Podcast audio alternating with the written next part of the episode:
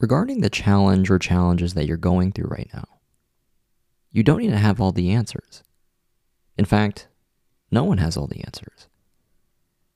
The more useful expectation to have is that you will eventually find a way forward. This idea of believing in yourself gets a bad rap sometimes. It can feel hand wavy and immaterial. But the reality is that it sets forth an important cadence of interactions. If you believe in your ability to solve a problem, you will keep chipping away at that problem. You will be tenacious because you're hopeful and determined, which collectively make you far less likely to walk away. Rejection and failure transmorph into redirection and valuable lessons. Attitude isn't everything, but it's a lot of things. Maintaining your belief in your ability to accomplish what you set out to do, especially when things get tough, goes a long way.